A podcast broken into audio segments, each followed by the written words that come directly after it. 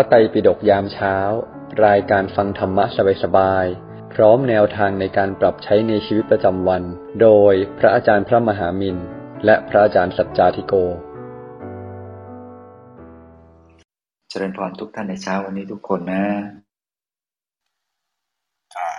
นมัสการพระอาจารย์ครับนมัสการพระอาจารย์ทุกรูปที่เข้ามาฟังในห้องนี้นะครับอรุณสวัสดิ์ moderator และพี่น้องทุกท่านนะครับสำหรับท่านที่มาใหม่นะครับยินดีต้อนรับสู่ห้องพระไตรปิฎกยามเช้าเรามีจัดอย่างนี้ทุกวันนะครับ 6:50 ถึง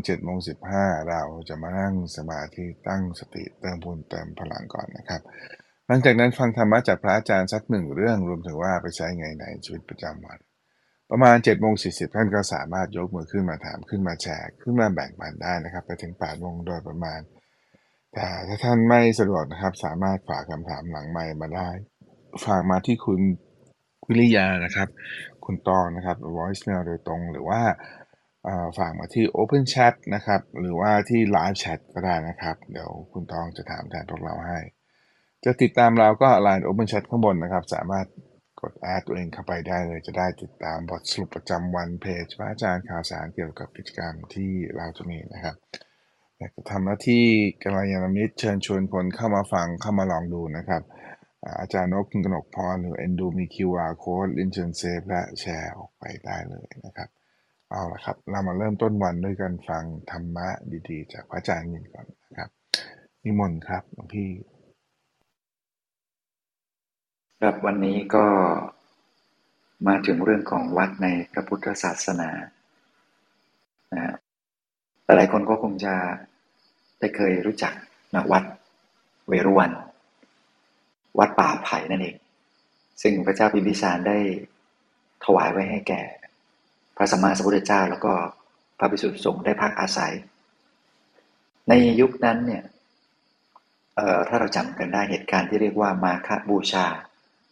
เป็นการประชุมรวมกันของพระภิกษุ 1,250 รูปเป็นพระอรหันต์เป็นผู้ทรงอภิญญาเป็นผู้ทรงวิชา3แล้วก็เท่านั้นยังไม่พอนะยังบวชโดยพระสัมมาสัมพุทธเจ้าเป็นเอหิภิกขุอุปสัมปทาแล้วก็ทุกรูปก็ล้วนแล้วแต่มาประชุมรวมกันโดยที่ไม่ได้ส่งสัญญาณบอกกล่าวไม่ได้สื่อสารกันโดยภายนอกแต่สื่อสารโดยภายในนะสื่อสารโดยภายในก็คือ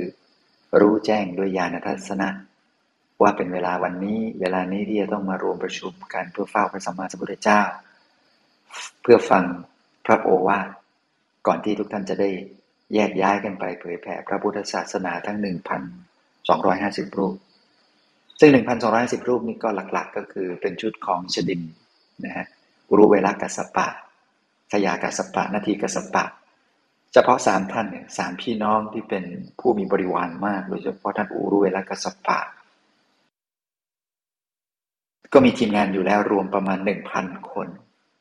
ตอนนั้นยังไม่พอยังมีทีมงานของพระโมคคัลลานะพระสารีบุตร250นี่ก็รวมแล้วก็ 1,250 แล้วจริงๆก็ยังมีมากกว่านั้นก็คือเหล่าปัญจวัคคีย์นะแล้วก็มีอีกเยอะแยะเลยทีเดียวที่รวมตัวกันก็เป็นตัวเลขประมาณการ 1,250 รูปมีคนพยายามที่จะบวกเหมือนกันว่าแท้จริงแล้วตัวเลขมีเท่าไหร่แต่ก็อยู่มากกว่านี้นิดหน่อยเท่านั้นเองเพราะฉะนั้น 1,250 รูปคือจำนวนตัวเลขของพระที่มาประชุมนะแต่ในที่ประชุมก็ไม่ได้บอกว่าพระทั้งหมดที่บรรลุธรรมเป็นพระอรหันต์ในตอนนั้นณขณะนั้นจะมาพร้อมเพรียงกันทั้งหมดจริงๆทุกองค์ก็อาจจะมีบางองค์ที่ด้วยเหตุสุดวิสัยอะไรต่างๆก็เอาเป็นว่า 1,250 รูปมาประชุมรวมกันที่วัดไหนที่วัดเวรุวันนี่แหละเวรุนี่แปลว่าไผ่วันหรือวันหน้าเนี่ยแปลว่าป่าเหมือนเราเคยได้ยินคำว่าป่าอิสิปตนมฤคทายวันนะฮะเป็นป่าที่เขาเอาไว้ให้เป็นเขตอภัยทานให้กับพวกกวางอะไรต่างๆนานาเหล่านี้นะเพราะฉะนั้นเราจะเห็นสัญลักษณ์มีกวางตัวเล็กๆเป็นสัญลักษณ์ของวันแสดงธรรมจักรกับปวัตตนสูตรก็คือวันอาสาฬหบูชาด้วยนะเพราะฉะนั้นย้อนกลับไปที่เวรุวันก็คือวัดป่าไผ่ แสดงว่าอะไรแสดงว่าวัดในสมัยฤดูกาลนั้นมีลักษณะเป็นป่าเป็นสวนนะฮะคือมันก็ไม่เชิงจะเป็นป่าดงดิบขนาดนั้นนะแต่วันเนี่ยวันหรือวันนะเนี่ยไม่ใช่ป่าอุทยานแห่งชาติอย่างที่เราเข้าใจกันในปัจจุบันนี้แต่หมายถึงสวนที่เขาสร้างเอาไว้นะเป็นสวนที่เป็นมนุษย์สร้างแล้วก็ทำเอาไว้ปลูกขึ้นไว้จัดแจงมีการเป็นสถานที่ที่คล้ายๆกับเป็นสวนสาธารณะเป็นสวนสาธารณะขนาดใหญ่ซึ่งลักษณะอย่างนี้เนี่ยจะเป็นสถานที่ที่เหมาะสมในการที่จะมีคนเข้าไปอยู่เป็นหมู่คณะเป็นกลุ่มใหญ่ๆซึ่งพระเจ้าพิมพิสารกษัตริย์แคว้นมคธในคราวนั้นเนี่ยเห็นว่าพระทั้ง 1,000 กว่ารูปเนี่ยซึ่งจากเดิมก็เป็นอุรุเวลากัสสปะซึ่งอาศัยอยู่ตามภูเขาอยู่ที่สำนักของท่านอยู่ริมภูเขาอยู่บนเขานู่นซึ่งก็เป็นอาจารย์ของพระเจ้าพิมพิสารเหมือนกันแต่พอกลับใจรู้สึกว่าจะมาเคารพศรัทธาในพระพุทธศาสนาดีกว่าตั้งตัวเองเป็นศาสดาเพราะว่าสิ่งที่ตัวเองรู้แล้วก็นับถือปฏิบัติอยู่นั้นน่ะมันไม่ใช่สาระแก่นสารไม่สามารถนำจิตตนให้ไปสู่พระนิพพานให้หลุดพ้นจากกิเลสอาสวะได้ท่านก็เลยเปลี่ยนมานับถือพระพุทธศาสนาแล้วก็เปลี่ยนมานับถือพระสัมมาสัมพุทธเจ้าในวันที่มาถึงเมืองเนี่ยประชาชนเป็นแสนเลยเข้ามาต้อนรับก็ยังงงว่าเอ๊ะตกลงท่านอุรยกัสสปะเป็นศาสดาหรือว่าพระสมณโคดมสุดท้ายก็พระอุรยกัสสปะก็ได้ทำให้ทุกคนที่เป็นลูกศิษย์ลูกหาในบ้านในเมืองแคว้นมคธเป็นแสนๆให้ได้เข้าใจให้ได้เห็นว่าพระสมณโคดมนั้นเป็นผู้ควรบูชาสูงสุดเป็นบรมศาสดาเอกเพราะฉะนั้นเนี่ยทุกคนก็เลยยอมรับนับถือที่จะฟังธรรมจากพระพุทธองค์ในวันนั้นรวมทั้งพระเจ้าเป็นพิสารด้วยแล้วก็บรรลุธรรมเป็นพระโสดาบันกันจำนวนมหาศาลเลยตอนนั้นเพราะฉะนั้นณวันนั้นก็เป็นจุดเริ่มต้นแห่งความศรัทธาเลื่อมใสของ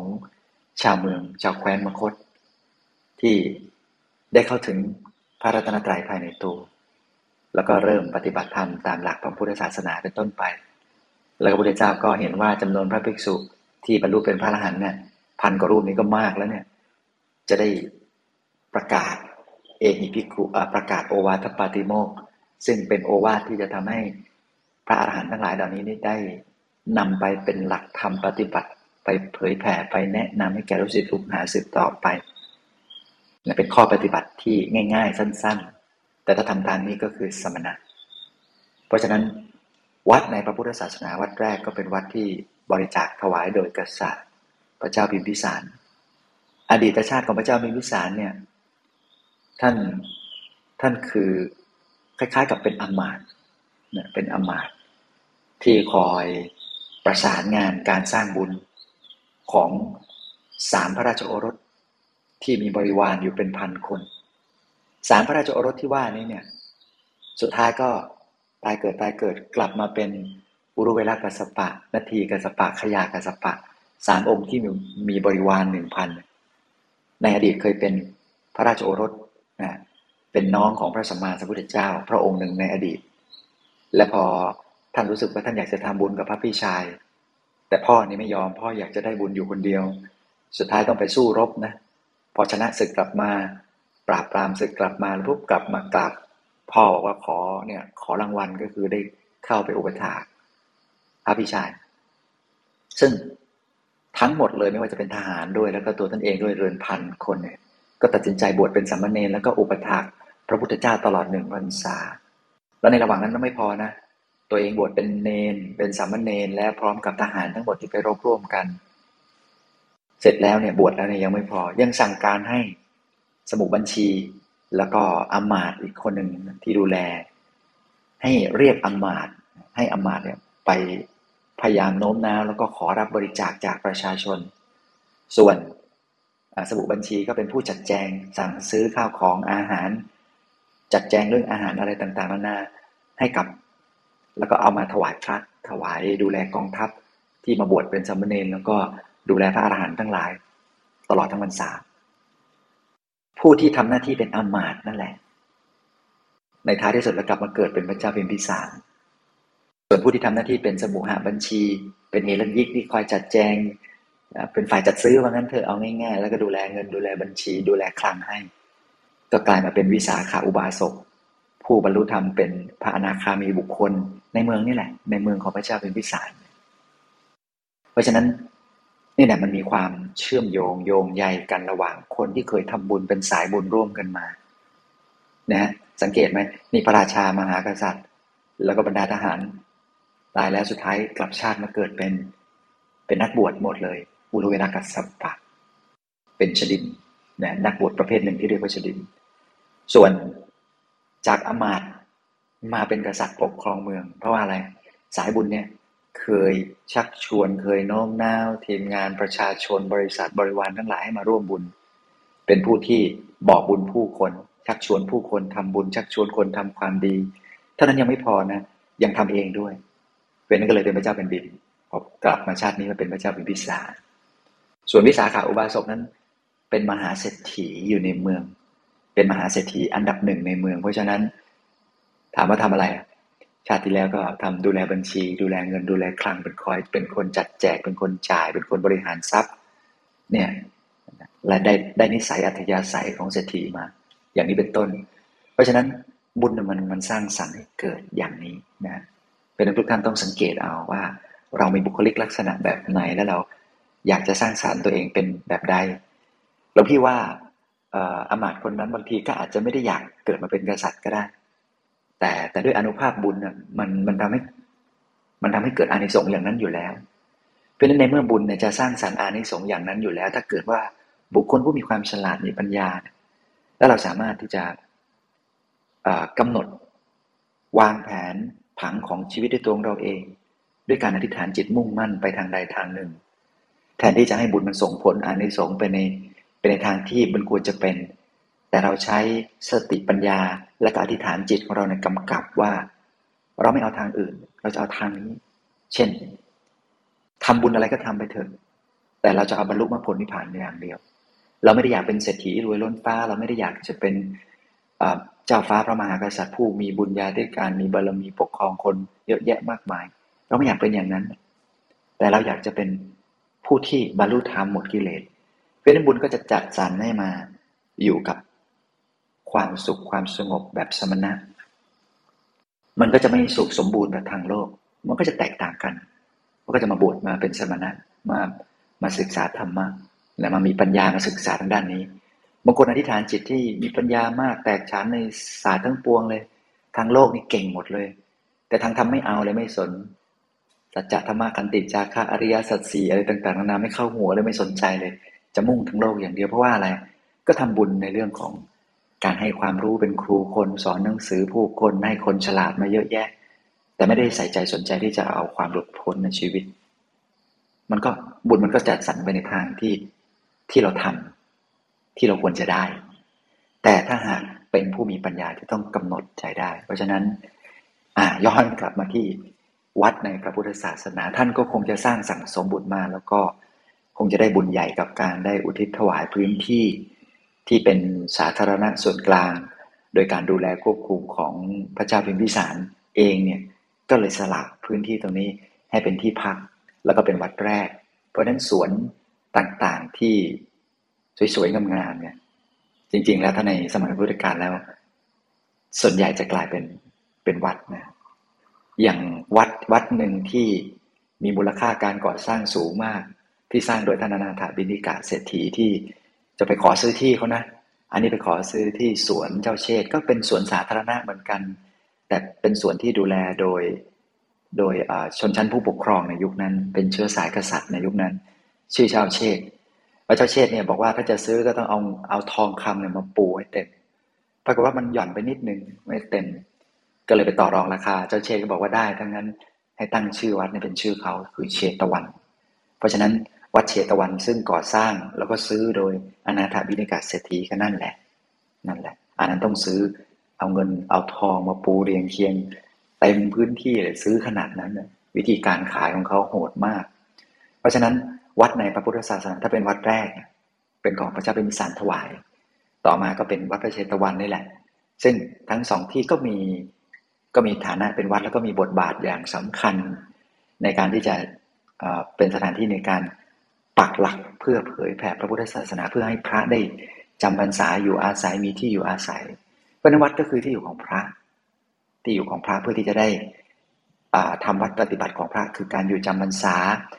การลงพระปฏิโมกข์การศึกษาพระธรรมวินัยการเรียนรู้ที่จะไปสู่ความหลุดพ้นเป็นสถานที่เงียบสงบสงัดเป็นสถานที่ที่ปลอดภัยไม่มีทหารรุกเข้ามาไม่มีกระจองงอแงนู่นนี่นั่นดั้งเดิมเนี่ยเป็นอย่างนั้นดั้งเดิมเป็นอย่างนั้นแต่พอการ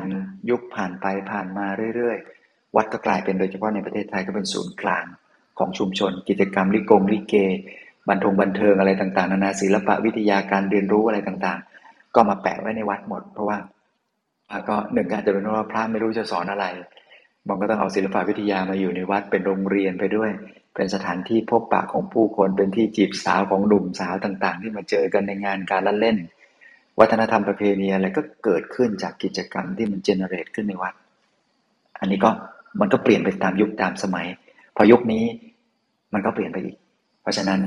อันนี้ก็คือบทบาทของวัดอย่างคร่าวๆที่มาเล่าทุกท่านฟังวันนี้ก็ขออนุโมทนาทุกท่านนะสาธุครับหลวงพี่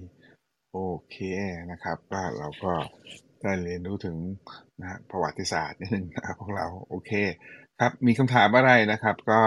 เชิญชวนพวกเราช่วยกันถามเนาะส่งมาที่คุณวิริยาคุณปองนะครับเป็น voice mail หรือว่าจะที่ open chat หรือว่าที่ live chat ก็ได้นะครับตอนนี้เราไปฟังธรรมะต่อจากหลวงพี่สัจจาธิโกกันนะครับนิมนต์ครับหลวงพี่เราอบหลวงพี่มินท่านน่าจะเล่ารายละเอียดไปครบแล้วหลวงพี่เสริมเรื่องอื่นดีกว่าแล้วเราจะได้เห็นภาพไปด้วยกันซึ่งหลวงพี่ว่าที่ท่านเล่าเนี่ยครบถ้วนไปประมาณนึงอยู่แล้วนะก็คือเรามาคุยเรื่องฟังก์ชันของวัดแล้วก็หลายคนจะชอบสงสัยคือหลวงพี่มองว่าสรุปวัดนี่ต้องสร้างใหญ่ไหมต้องสร้างเยอะไหมเป็นวัดเฉยๆได้ไหมอะไรเงี้ยคือถ้าหลวงพี่พูดจากใจหลวงพี่ตรงๆเลยเนาะแนวคิดไหนก็ไม่ผิดขอให้มันตอบโจทย์การสอนตัวเองและการช่วยเหลือกันหลวงพี่ว่าแนวคิดไหนก็ไม่ผิดมันเป็นไปตามเหตุปัจจัยอ่ะจะสร้างแบบโอ้โหเปลี่ยนจากป่ามาสร้างก็ไม่ผิดจะสร้างแบบตัวเราเอง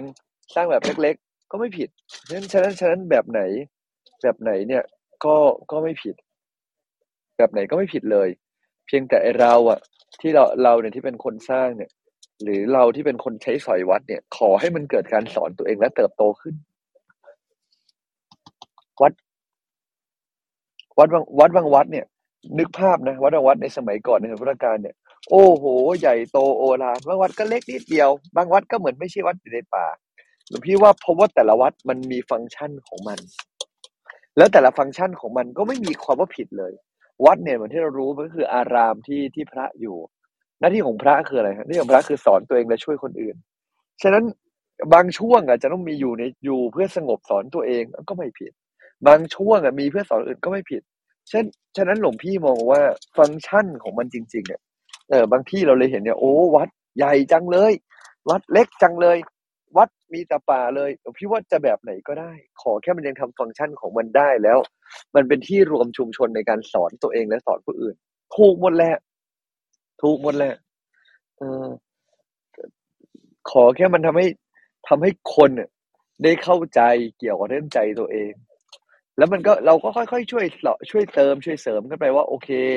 คนต้องเข้าใจใจต้องพึ่งตัวเองนะถ้าเผลอดันไปทำให้เราต้องพึ่งอย่างอื่นที่ไม่ใช่พระรัตนตรัยในตัวเราก็ต้องค่อยๆกรอบกันไปแล้ววัดเนี่ยหลายๆครั้งมันก็เกิดจากโยมนั่นแหละเนาะเป็นคนสร้างให้พอโยมสร้างให้บางทีก็ผสมความเชื่อเรื่องอื่นลงมาก็โยมเป็นเจ้าของนี่ก็เจ้าของคือเพราะว่าโยมเป็นคนออกเงินสร้างให้โยมเขาสร้างกันมาบางทีมันก็มีแล้วแต่จังหวะของมันกันบ้างเพียงแต่ว่าโดยแก่นแล้วเนี่ย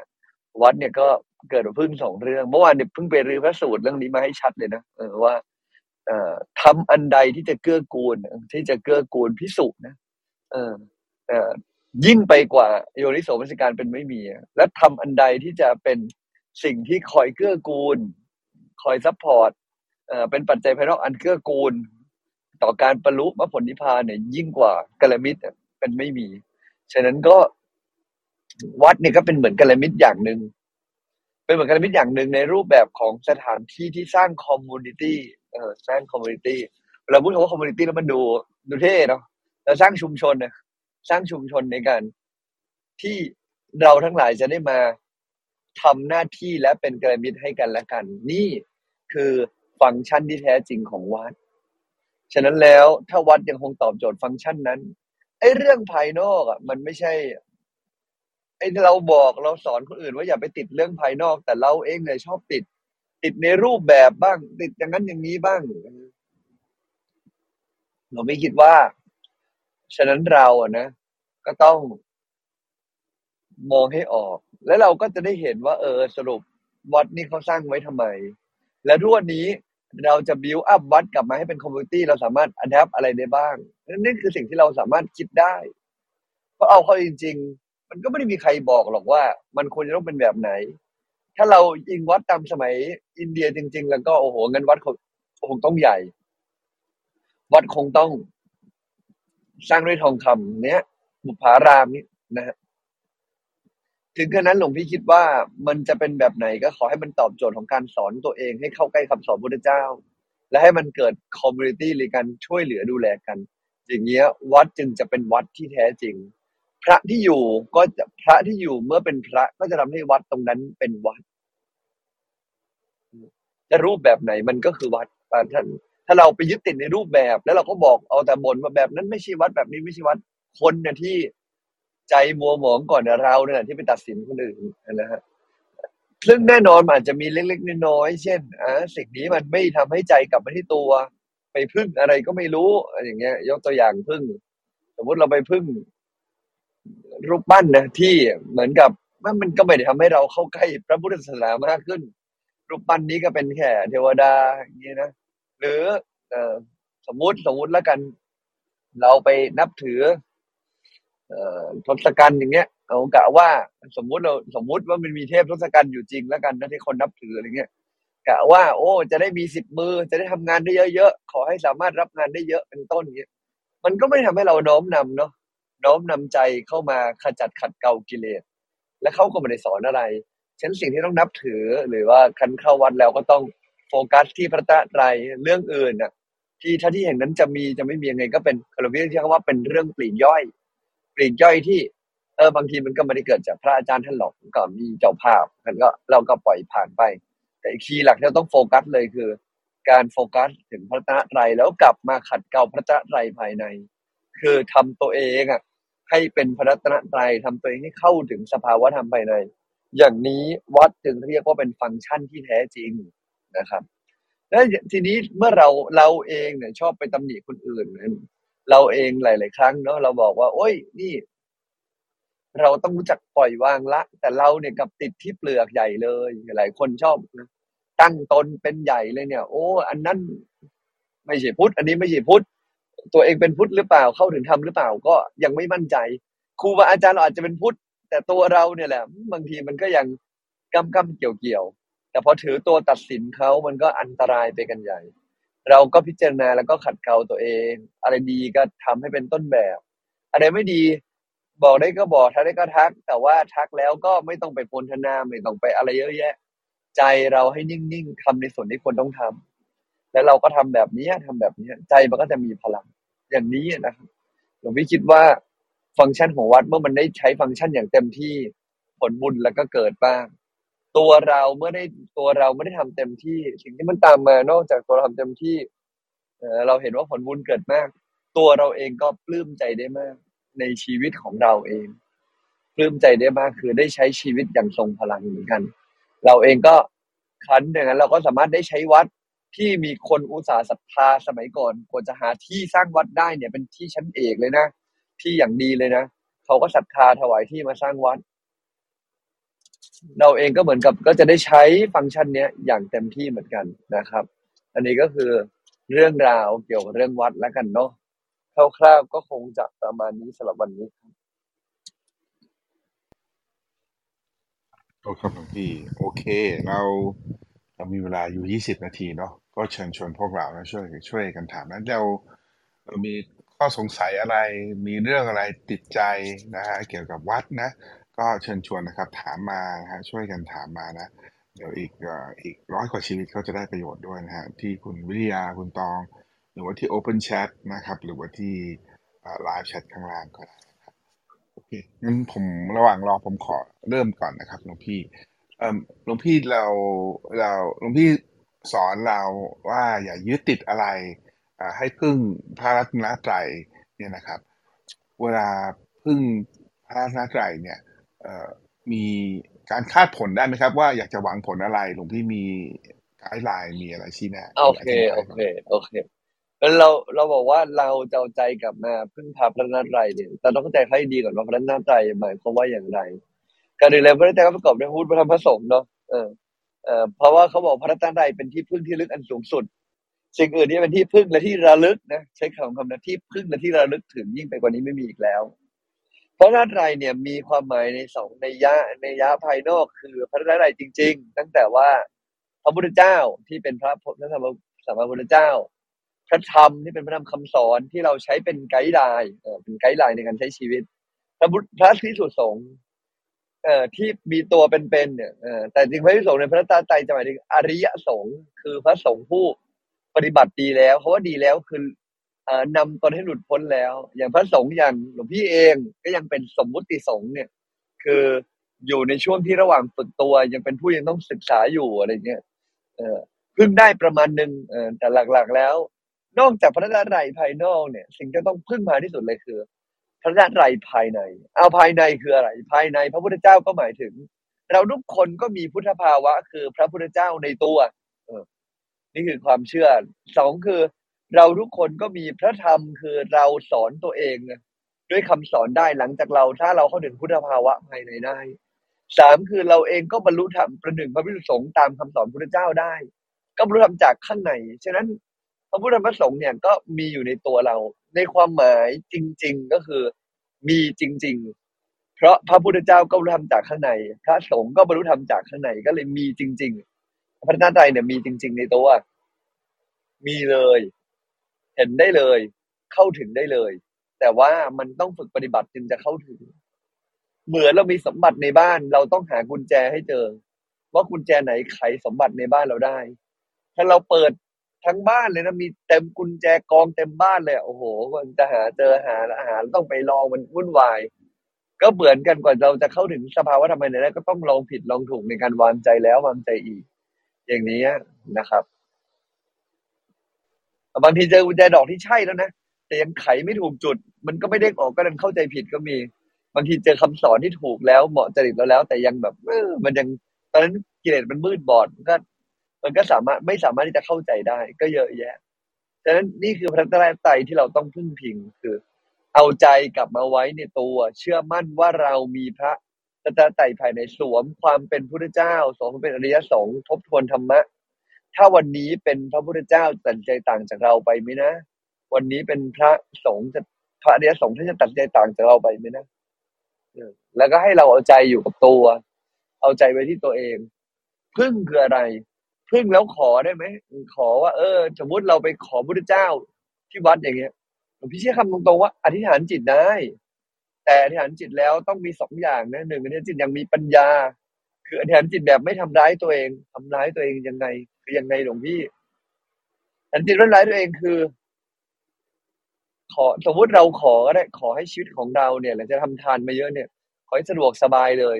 สะดวกสบายได้แต่อย่าลืมล้อมกรอบนิดนึงว่าขอให้สะดวกสบายมีอาชีพสุจริตมีสิ่งดีๆซึ่งตรงเนี่ยคือให้เดินทางเนี่ยไปสู่การหลุดพ้นหรือลื้อสัตว์ขนสัตว์ก็อธิษฐานจิตกำกับไว้หน่อยเพราะอะไรเพราะรวยแต่ทำชั่วก็มีเยอะแยะเกิดมารวยแล้วดันทำอาชีพผิดกฎหมายก็มีเยอะแยะเป็นผู้มีอิทธิพลทำนู่นทำนี่ก็ไม่ดีก็มีเยอะแยะใช่แล้วอธิษฐานจิตก็อธิษฐานจิตให้ล้อมคอกนิดนึง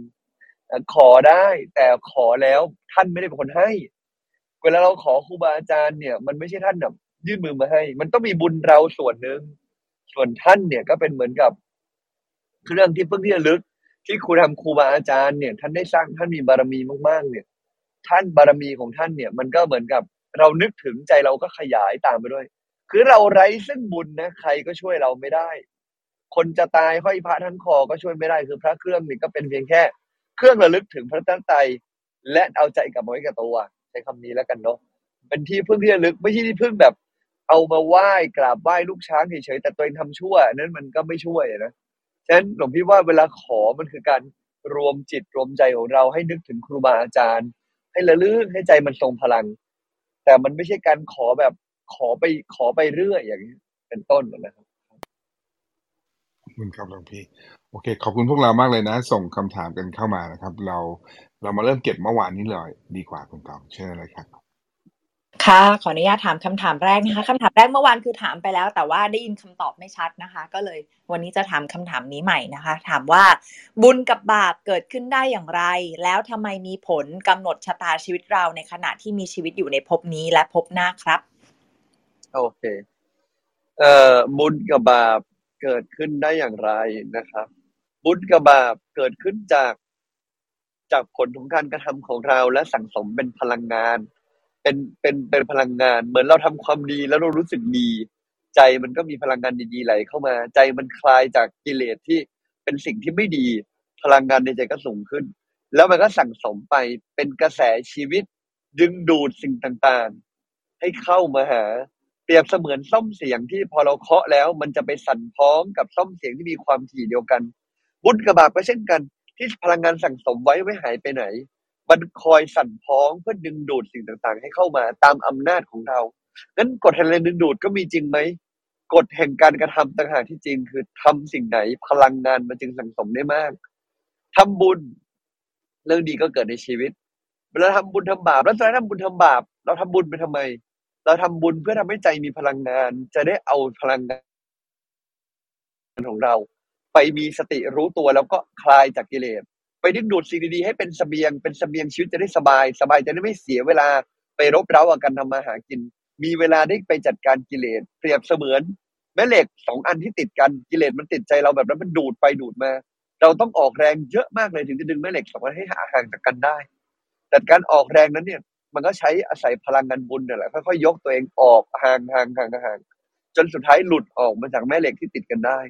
เช่นนั้นเองอันนี้คือบุญกับบาปฉะนั้นตัวเราเองสั่งสมบุญเพื่อให้ใจมีพลังพอจะยกใจออกจากกิเลส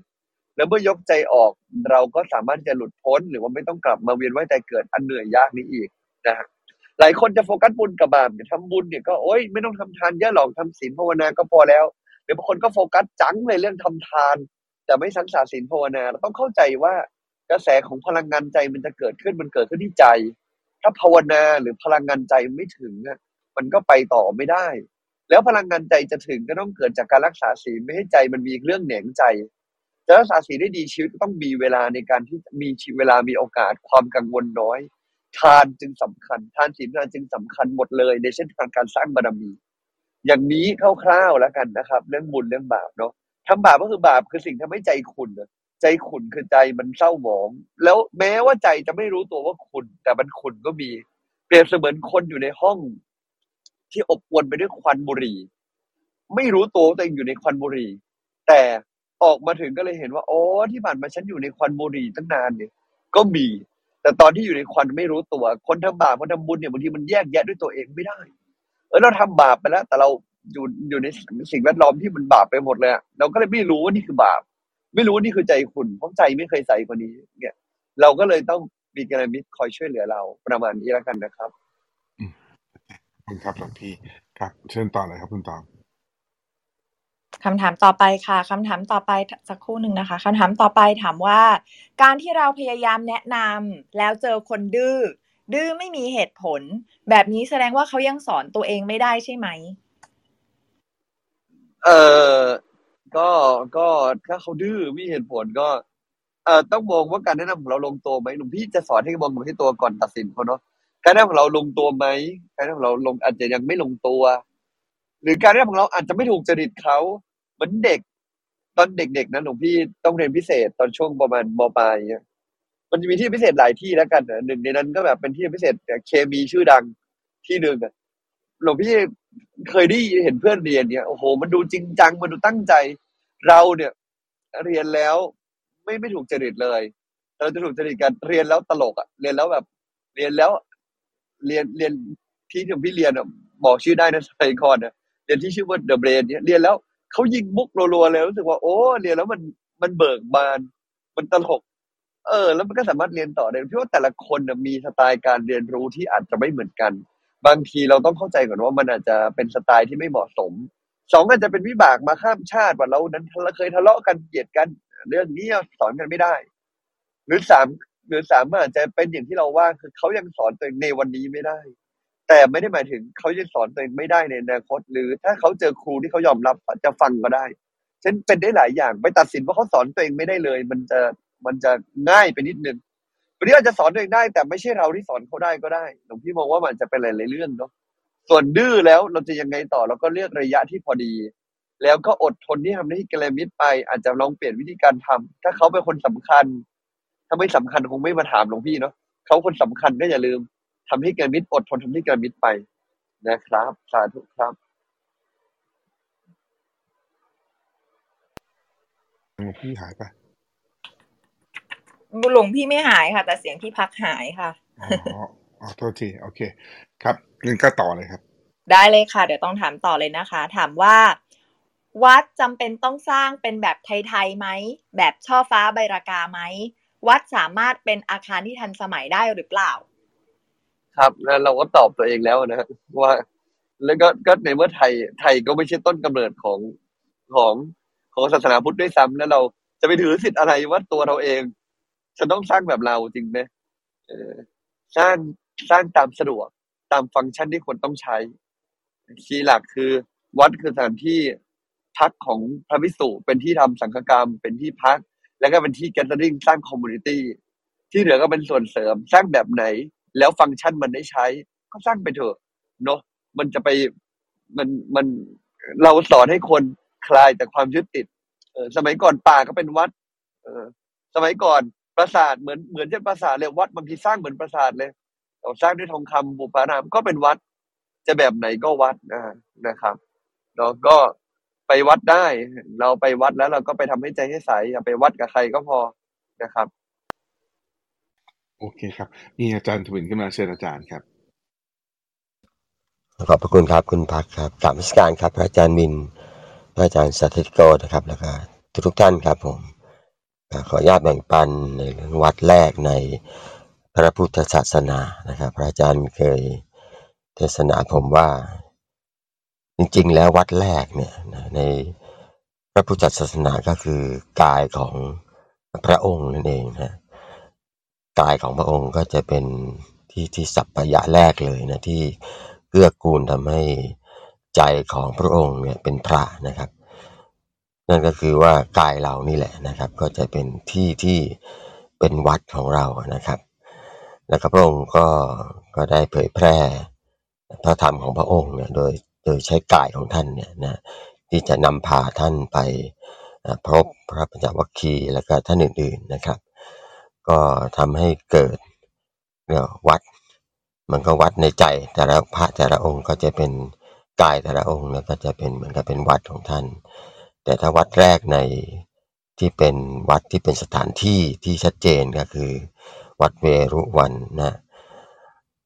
วัดเวรุวันที่ผมพูดถูกผมไม่ขอโทษด้วยนะครับวัดเวรุวันที่ลุมพินีนะครับก็จะเป็นสถานที่แรกเป็นวัดที่เป็นสถานที่รมณีที่จะเป็นสถานที่ที่ท่านพระอาจารย์จัตติโกบอกนะเป็นสถานที่ที่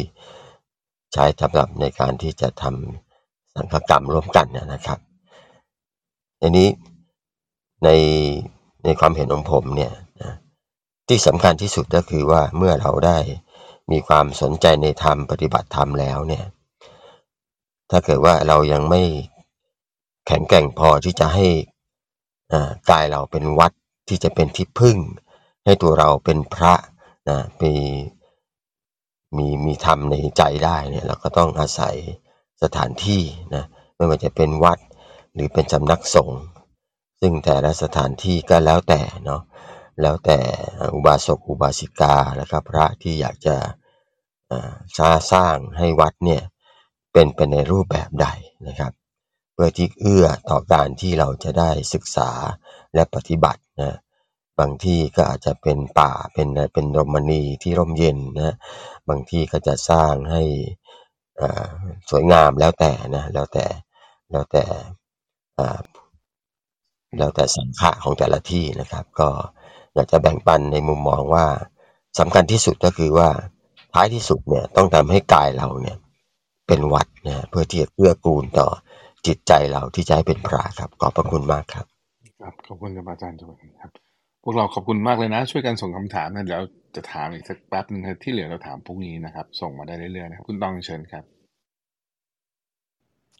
คำถามถัดไปนะคะถามว่าโอเคสักครู่หนึ่งนะคะ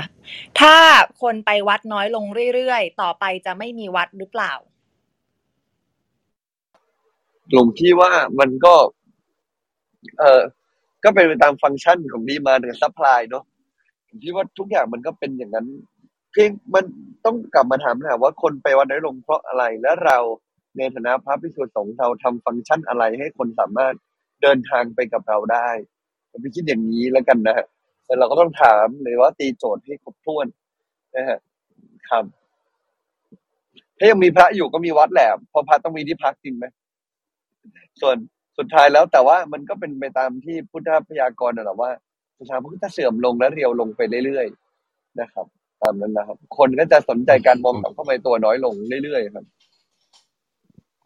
โอเคในเวลาน้อยนิดอีกสักหนึ่งคำถามแล้วกันคุณตองค่ะอีกคำถามนึงนะคะถามว่าบุญกับบาปเป็นการกระทำทางกายวาจาใจกลายเป็นพลังงานได้อย่างไรครับ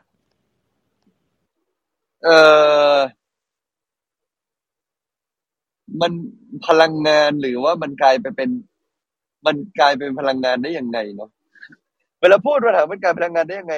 ถามว่าเราปั่นมอเตอร์เฉยๆมันเกิดไฟฟ้าได้ยังไงพลังงานมันก็มองไม่เห็นเนาะแต่มันเป็นกระแสที่เกิดจากการกระทำแล้วมันสั่งสมลงไปนะครับมันเป็นกลไกที่มีอยู่ตามธรรมชาติเราเอามือปัดเฉยๆทำไมอากาศไหลอ่ะมันก็เป็นกลไกเป็นกฎเป็นกติกาเป็นสิ่งที่เกิดขึ้นพุทธเจ้าเวลาค้นพบกลไกหรือกติกาของโลกมันก็เหมือนกันมันก็สั่งสมแล้วมันก็กลายไปเป็นสิ่งที่เกิดขึ้นกลายไปเป็นความมันกลายเป็นสิ่งที่สั่งสมลงไปในใจเป็นกติกาและเป็นไปตามกลไกที่มีอยู่แล้วแล้วพระเจ้าท่านก็ค้นพบว่าอ๋อทำอย่างนี้สั่งสมบุญสั่งสมกุศลสั่งสมบาปเราเรียกว่าเป็นพลังงาน energy เนี่ยเป็นศัพท์สมัยใหม่สมัยเก่าก็มีเขาพลังงานหรอกเขาก็รู้แค่ว่าน้ำไหลแล้วมันเกิดเป็นแรงมันเกิดเป็นกระแสแต่เขาก็ไม่ได้พูดว่าเป็นพลังงานพลังงานเป็นคำนิยามของสิ่งที่เรามองไม่เห็นแต่ว่าสามารถที่จะส่งต่อหรือว่าถ่ายทอดกระแสนั้นต่อไปได้อย่างนี้นะครับโอเคครับคำถามที่เหลือขอเป็นถามพรุ่งนี้นะครับนิมนต์หลวงพี่มินรับปิดเลยครับพี่มินสะดวกไหมครับหลวงพี่มินอาจจะไม่สะดวกครับหลวงพี่อามนิมนต์หลวงพี่รับปิดเลยครับหลวงพี่วันนี้เราก็จะได้เรื่องราวหลายๆเรื่องสิ่งหลายๆสิ่งแล้วก็อย่างหลายอย่างเอาไปกลับไปมองชีวิตของเรานะครับแล้วก็สุดท้ายเนาะการไปวัดเนี่ยคือมันไปสร้างคอมมูนิตี้ฉะนั้นอยากให้แบ่งปันแต่สิ่งที่จำเป็นเลยนะครับนอกจากเรื่องแบ่งปันเรื่องต่างๆเรื่องใดๆก็ตามสิ่งหนึ่งที่หลวงพี่ว่าเป็นเรื่องจำเป็นที่สุดเลยคือการที่ตัวเราเองนะตัวเราเองมีโอกาสได้เอาใจกลับมาอยู่ในตัวเอาใจกลับมาอยู่ในตัวเราเอาใจกลับมาขัดเกลานิสัยสันดานตัวเองถ้าเราทำได้แบบนี้หลวงพี่ว่านั่นแหละจึงจะเป็นเรื่องที่ดีและแบบนั้นฟังก์ชันของวัดจึงจะเกิดขึ้นจริงๆเมื่อเราทำอย่างนั้นบ่อยๆการไปวัดนอกจากเราบอกว่าเอ้าเราอยู่บ้านเฉยๆก็ได้แล้วทำไมต้องไปวัดอะไรอย่างพี่คิดว่าวัดมันคือการไปหลายๆเรื่องเนาะหนึ่งคือไปรักษาคำสอนโดยการให้โดยการไปฟังเข้าน้อมเข้าใกล้คนที่ฝึกตัวอยู่คือพระภิกษุสงฆ์นอกจากเราคิดเอาเองซึ่งบางทีคิดเองก็อาจจะพลาดได้อย่างที่สองคือนอกจากน้อมเข้าใกล้ภิกษุสงฆ์แล้วเราเองก็ไปสร้างคอมมูนิตี้ให้กับคนอื่นก็นี่แหละก็คือฟังก์ชันของวัดในรูปแบบต่างๆเหมือนเรามาในคลับเฮาส์เนี่ยเราชวนคนเข้ามาน้อมใกล้มาฟังธรรมก็เป็นวัดอีกรูปแบบนึงอาจจะไม่ใช่ในรูปแบบทั่วไปอาจจะมีหลายจุดที่มันจะไม่ได้ครบถ้วนก็ต้องมีเวลาไปวัดจริงแต่น้อยการได้มาฟังธรรมเรื่อยๆเข้าใกล้เรื่อยๆมันจะขัดเกลาตัวเราไม่มากก็น้อยนะวันนี้ฝากไว้เท่านี้นะครับอภิวาทนาสีลีสนิทจังวุฒาปัจจัยโน จัตตารโอธัมมาวัฏันติอายุวโนสุขังพลังมันทั้งหลายมีแต่ความสุขความเจริญเกิดสิ่งนี้สมความปรารถนาปราศจากซึ่งทุกโศกโรคภัยอันตรายอย่าได้มาพ้องผ่านให้มีความสุขความเจริญยิ่งดีนานได้สร้างความดีสร้างบุญบารมีติดตามตัวไปรวมชาติตราบบรรสู่ฝั่งพระนิพพานสุดธรรมจงทุกประการเถิดครับการบ้านสักนิดนะครับครับการบ้านเนาะก็อยากฝากทุกท่านนะครับวันนี้ก็เอาคำสอนใดที่ทำไว้ดีแล้ววันนี้ลองทำให้ที่ทำงานของเราหรือออฟฟิศของเราหรือคนรอบตัวเราเป็นเหมือนวัดดู